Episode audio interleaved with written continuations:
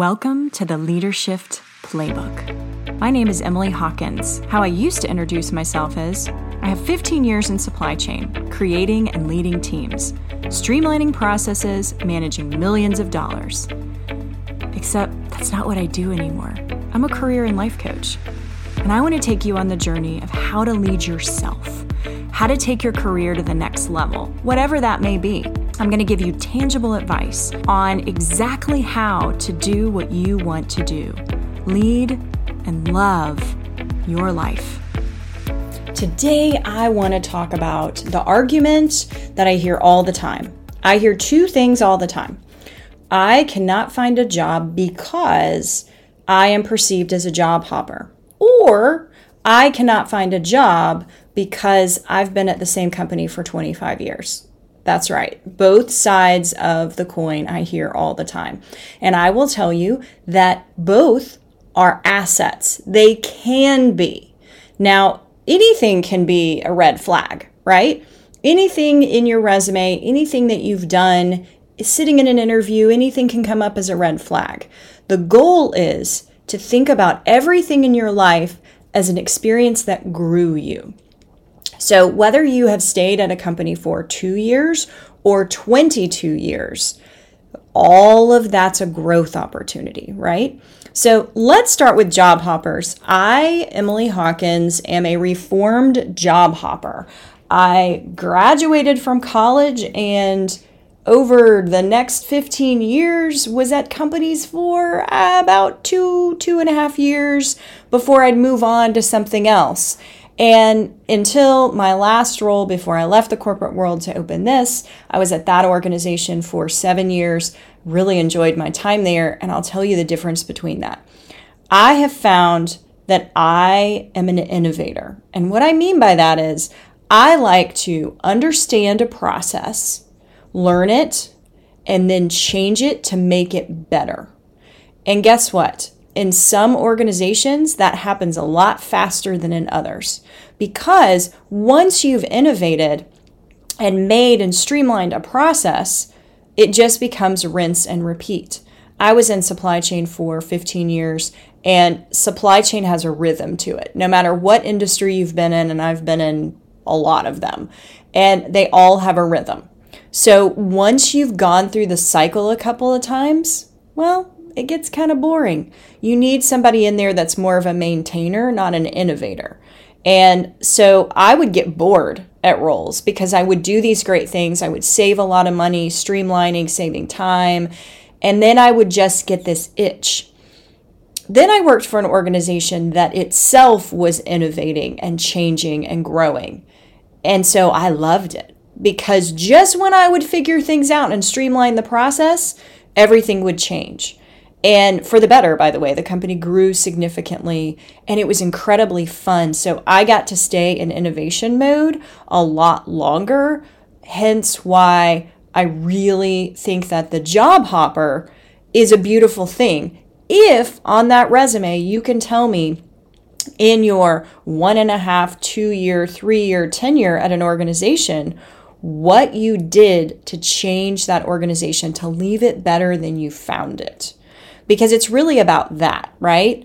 And the organizations that we think of, you know, the, the high tech organizations, Google, Facebook, you know, all these larger companies, they actually, most of their employees are job hoppers and they're looking for that. They're looking for those innovators. So there's nothing wrong with being a job hopper if you can talk about how you contributed, how you changed things, how you put the process on tilt, if you will, and made it a great thing for that organization. So remember that job hopping is not terrible. Now let's talk about our long hauler company men. I have worked with and for many company men. And when I say men, I actually mean all people. I'm using men and women because I have worked for long haulers in both boats.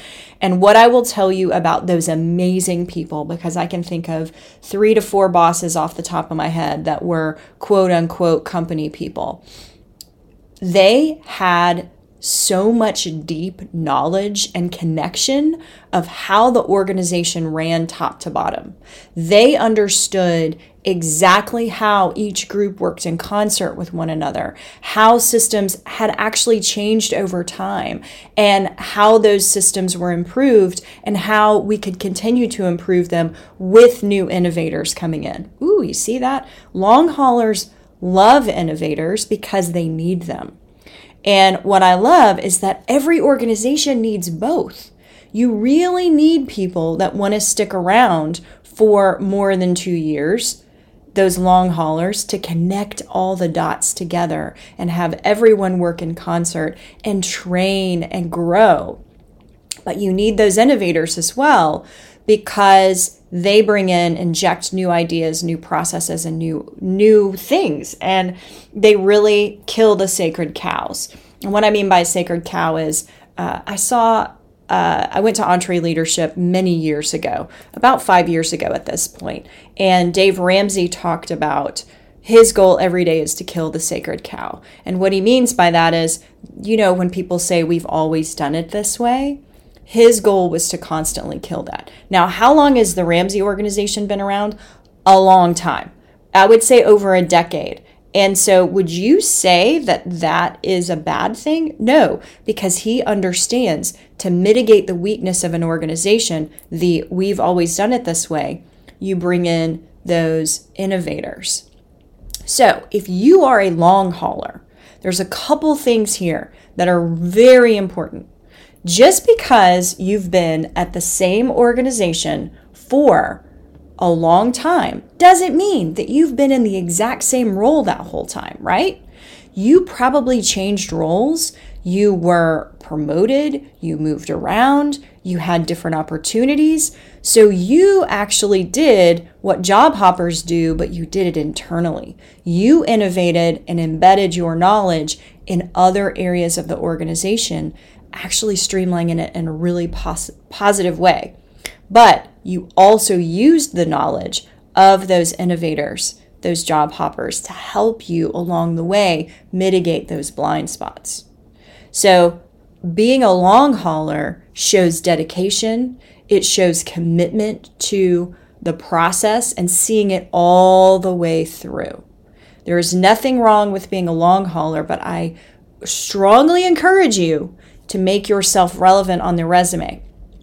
Make sure you're showing that progression, but also make sure that you're talking about innovation, what you did in each role that changed the game for the organization, saving money, saving time, utilizing resources. And resources, by the way, are people, people in other groups, not doing everything yourself, right?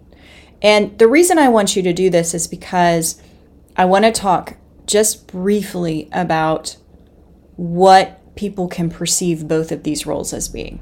A long hauler can be perceived as someone who is stagnant, and a job hopper can be somebody who is not committed, right?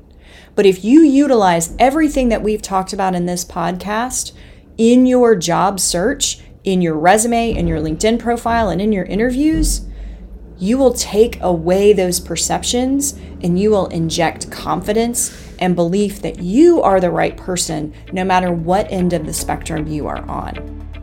Did you love what you heard today and you want more? Sign up for my weekly email in the show notes. It's packed with tips and tricks to lead and love your life. You can also follow me on LinkedIn, Facebook, and Instagram by typing in Emily Hawkins, the number four, the letter U. I'll see you here next week.